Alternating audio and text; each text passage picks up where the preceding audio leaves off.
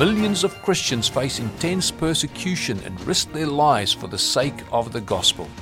Vom Oz Radio supports persecuted Christians, giving a voice to the testimony of those who have been denied a voice. Our programs inform and encourage Christians in Australia and around the world to mobilize and to stand with our persecuted brothers and sisters in Christ. Welcome to Vom Oz Radio, voice for the persecuted. Welcome. My name is Todd Nettleton. Today we're going to hear a conversation that I recorded with Victor Kalisher. He is the director of the Israel Bible Society. We're about to hear about some efforts that are being made to provide people in Israel with copies of the Bible that they can understand. As we listen, I think all of us are going to get a fresh appreciation about how valuable the Word of God is, what a gift it is that we can have copies, that we can read it, that we can understand it. The Bible was written by Jewish authors, and much of the action takes place in the land of Israel. So I asked Victor Kalisher, how is the Bible received by the people there today? So you see, it's not such an uh, uh, easy answer for that. Because when you speak about New Testament and Christianity, actually, it is said, but it is true that there is a 2000 years of uh, weight to that question because uh, throughout history there were many difficult relationships to say the least between the Jews and uh, the Christian uh, world or the Christian church. All the way to the Holocaust. I mean, the Holocaust didn't happen out of the blues. It was on the uh, background of, of a lot of anti Semitism, even in the church. I, I want to say, you know, I don't want to accuse anyone. I'm just trying to bring, you know, a, a historical view and facts, uh, basically. So many Jews grew up with a uh, traditional thinking that uh, the view of Christianity is not something which is all the time favors Israel, or that uh, the Christian literature is not something that is fond of the Jews and so on. There is a lot of bad history there.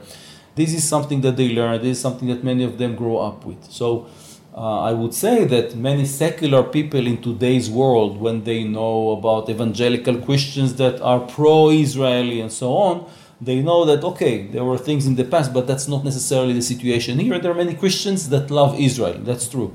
But when you go to the streets or when you talk with a, a jew about christianity uh, in the majority of the cases there is this you, you see that the face is uh, okay uh, i'm not sure that you know i'm not for that. And many times you'll get negative uh, responses because of the history and also there is another part of it is because Jews, even though they are not religious, that they very care for their Jewish identity. Mm-hmm. We are a small nation. It's a nation that went through a lot of persecution. It's a nation that uh, was rejected for a, lo- a, a big part of our history. Even today, it is true in some places. And we are a small nation that still lives under some kind of, uh, of threat, even more than that. So holding on to our identity and uh, our unity is something which is which is very important to Jews, and they think that if you speak with them about Christianity, you want to make them something else, that they stop being a Jew. So many times when I speak to a, another Jew, I tell him, no, I don't want you to stop being a Jew. For myself, I believe that my faith in Christ fulfills my Jewish identity. It's not colliding with it. And also something that you need to realize that when you say about a Jew that he is a Christian, uh, it means that he is not a Jew uh, originally, ethnically. Okay? If I tell someone that I'm a Christian, he will immediately think that I'm not a Jew. Because that's, that's the word in Hebrew. When you say you're a Christian, it means that you're a Gentile from a Christian background. So we need to explain to them that the Christian faith even though it's called Christian, and for a Jew immediately it means that you are not a Jew anymore, it's not so. You can be a Jew, but believe, be a Messianic Jew, mm-hmm. or be a, a, Jew that believes in, in Yeshua. Okay, it doesn't make you now not a Jew anymore. We also have many people that are interested and are open. That's also true, you know, especially with the younger generation, but not only. So that's the good news. And the proof of that is that the Messianic body is growing. I mean, and there are so many more young believers in schools, universities, in the army. So the overall society has more opportunities to engage and to see another uh, messianic and know about it. Mm-hmm. Okay, some years ago, no one would know what it means. Today, many people knows. Okay, messianic Jews. There are Jews that believes in Yeshua as, uh, and and they are still Jews. Victor, we were talking before we started recording about the Old Testament, written in Hebrew. Uh, but if you hand one of those average people out on the street the Old Testament in its original Hebrew, it just goes way over their head. Talk a little bit about how the language has changed and some of the things you're doing here at the Bible Society to make sure the Old Testament is accessible to the to the Hebrew population. Yeah, so uh, what you said it's very true and many people do not know it because they think that we as Hebrew speakers have an advantage to understand the Bible in its original language. It is true if you are a real scholar of the Bible, but for most Israelis, 99.9%, it's a huge challenge and sometimes it's impossible because it's the only text that we have in Hebrew is 2700 years old. And many words that are in the Bible are used in Hebrew, in modern Hebrew, but they have totally different meaning. So it's even worse because you think that you understand right. what it what it says, but actually it means something else the grammar is uh, different. So it is true to say that Israelis, modern Hebrew speakers, do not really have access to the Word of God because they don't understand it. And they would say, Why should I bother trying to read something that I hardly understand it? And this is true even more to prophecies and to some parts of the biblical Hebrew of the text that is very, very difficult, even more than some others. We're working actually on a translation uh, so that will bring the Bible in a very faithful way, as literal as possible, in modern language. It's a huge task and a huge challenge, but it's a must do. We do not want to replace the original text because people really are attached to it and they consider it holy, you cannot touch it. This is why it was never translated because it's considered holy. It doesn't matter that they don't really understand it. And you know, they think their approach is that this is the word of God, and therefore we humans cannot really understand it just by reading it. We need to go to all the rabbinical commentaries and writings and so on, and that's the attitude. And uh, in, a way, we need the Reformation that happened in the church in within the, the Jewish uh, uh, uh, culture because we don't really have access. But what we did do is that we produced a Bible that is, we called it the annotated Bible, that has the meaning of the difficult words explained at the bottom of each page. So it's not a full translation, but it is a great resource and tool to help you understand the Bible. And it goes with for the person that wants to read the original language. You, if you translate it, then they could say, "Well, you changed it." They can't say that with this. It just has explanations, but it's the original language on the page. Exactly, that's uh, uh, that's part of it. But also, when we complete the translation, in the printed product, we will have the two texts side by side. Ah, okay. So that they can read it. Mm-hmm. In the internet and apps and so on, it will be there, but you can always see both. We want them to understand the Word of God, and that, that the aim is not to replace it, it's to give them a way to understand the original. If by reading the translation you'll know afterwards to understand the original, go for it. It's even better, you know?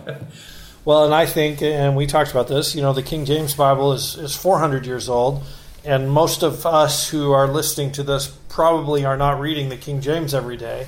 You mentioned 2,700 years that's a lot of time for language to, to sort of develop and evolve. Not everyone is happy with your work. You mentioned you've had threats, you've had people who say, We're, We know where you work, we're going to come there.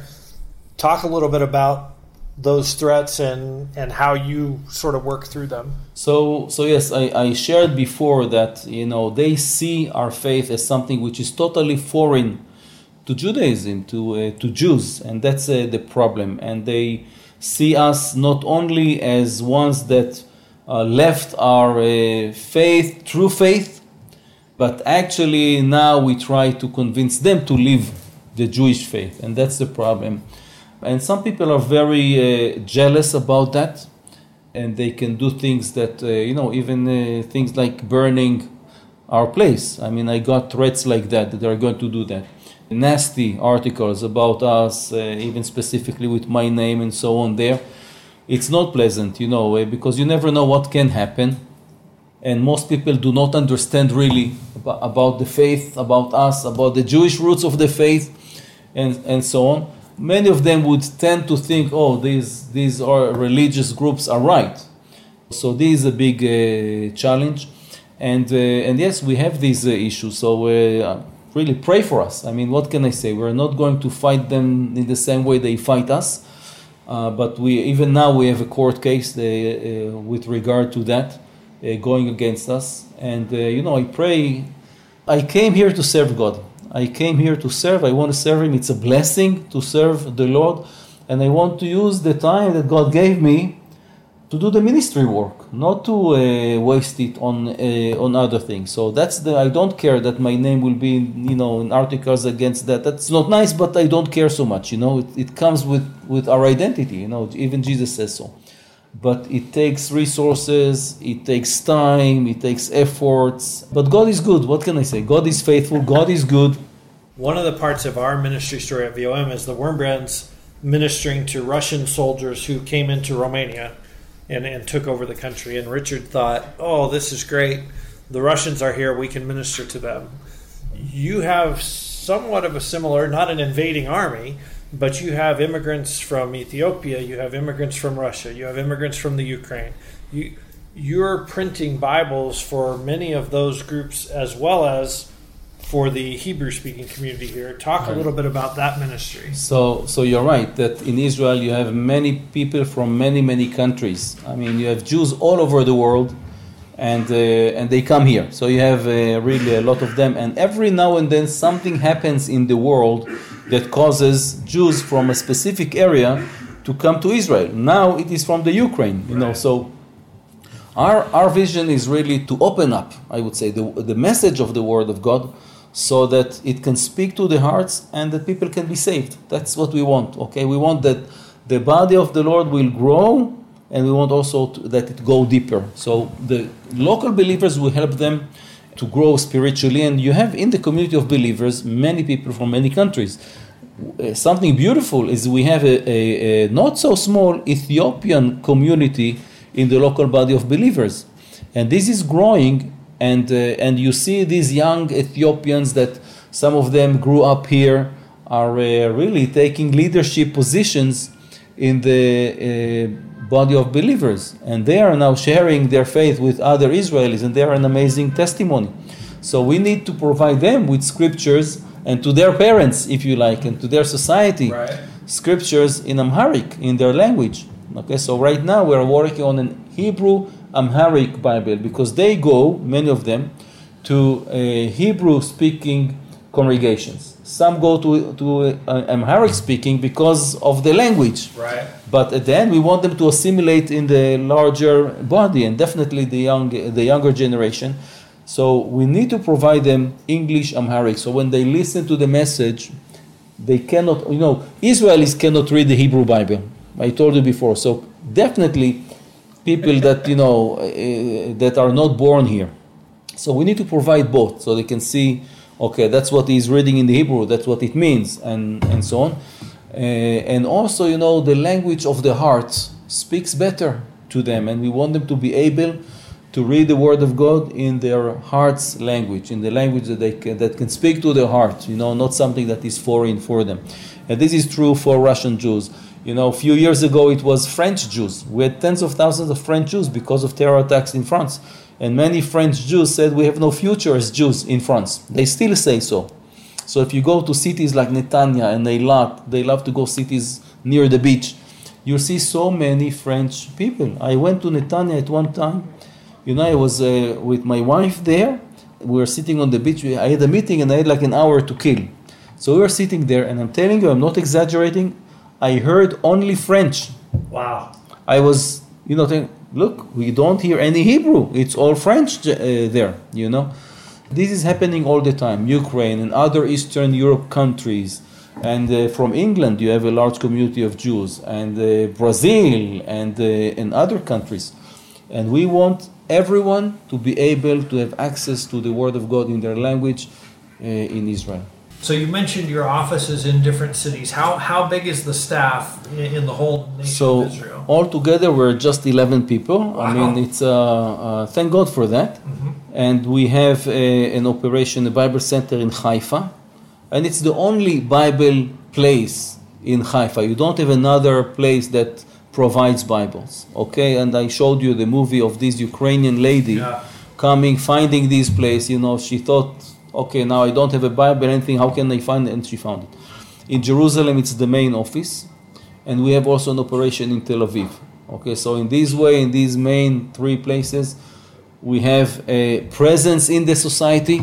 It's important that you don't only have falafels and uh, foods and other things, but the Word of God is visible and people can come, seekers can come, and this is happening uh, on a regular basis that people can come and they ask questions, and it happened uh, quite a lot that we could pray with people, that we could encourage people, that we could provide people with a New Testament or a Bible for the first time in their lives, and definitely a center from which we serve the different communities. You know, in the north there are many congregations, and we serve them, we provide for them, and they use us when they need to send someone or someone is, you know, so all these organizations and so on, when they need the scriptures, they'll come to us.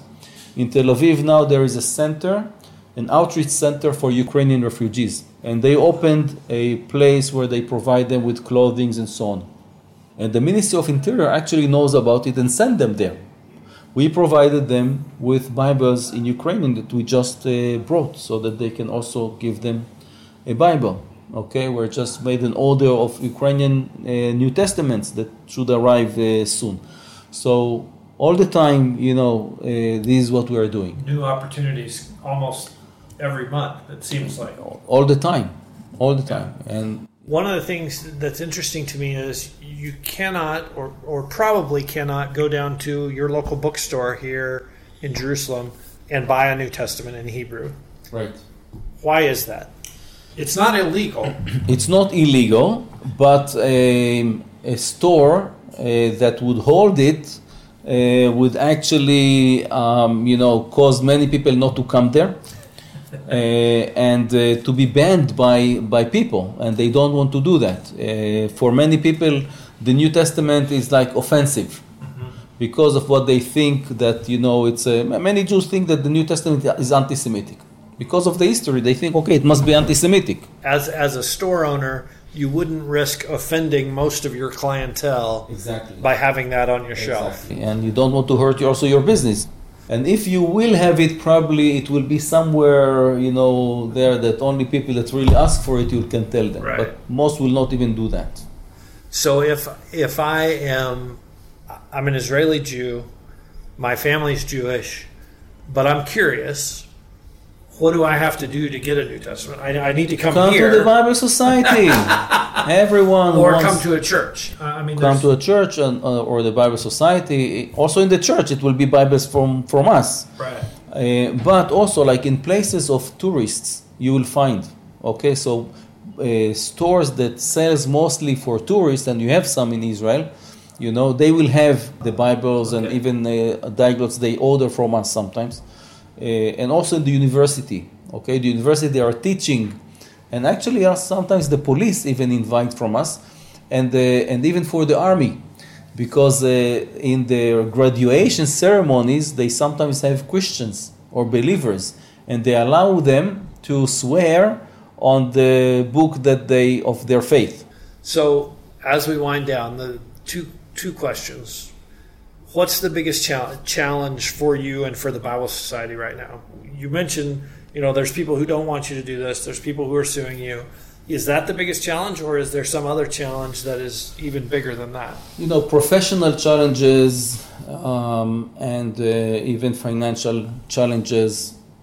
We are here for so many years, and God always really uh, surprises us. It may be not a good word to say surprises us because it shouldn't be a surprise anymore.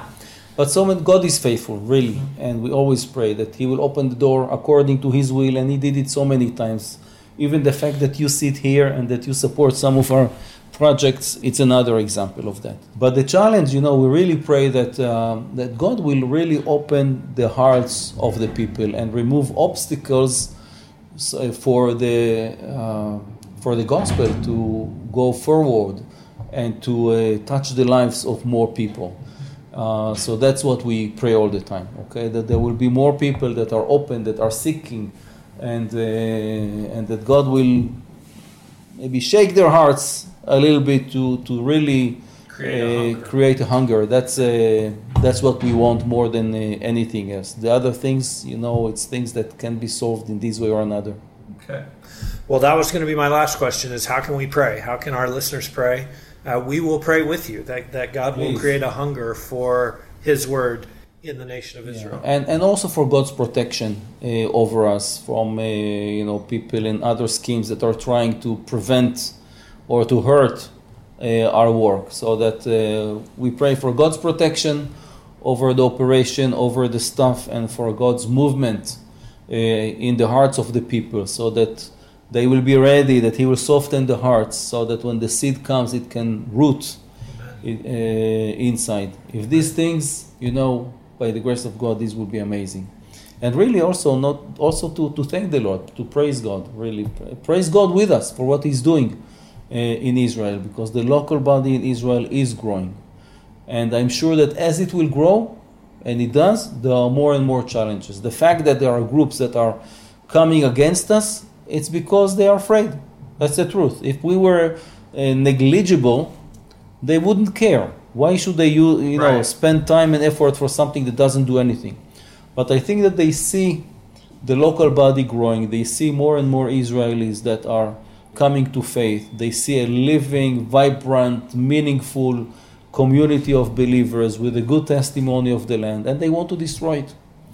Or not all of them, but some wants to destroy it. So uh, you know, God is doing a lot of uh, good things, and we praise God for that. Victor, thank you so much for your faithfulness and thank you for sharing this week.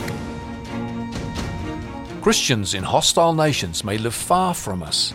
As believers, we know that we are one with them and part of the body of Christ. As such, we can't ignore their suffering.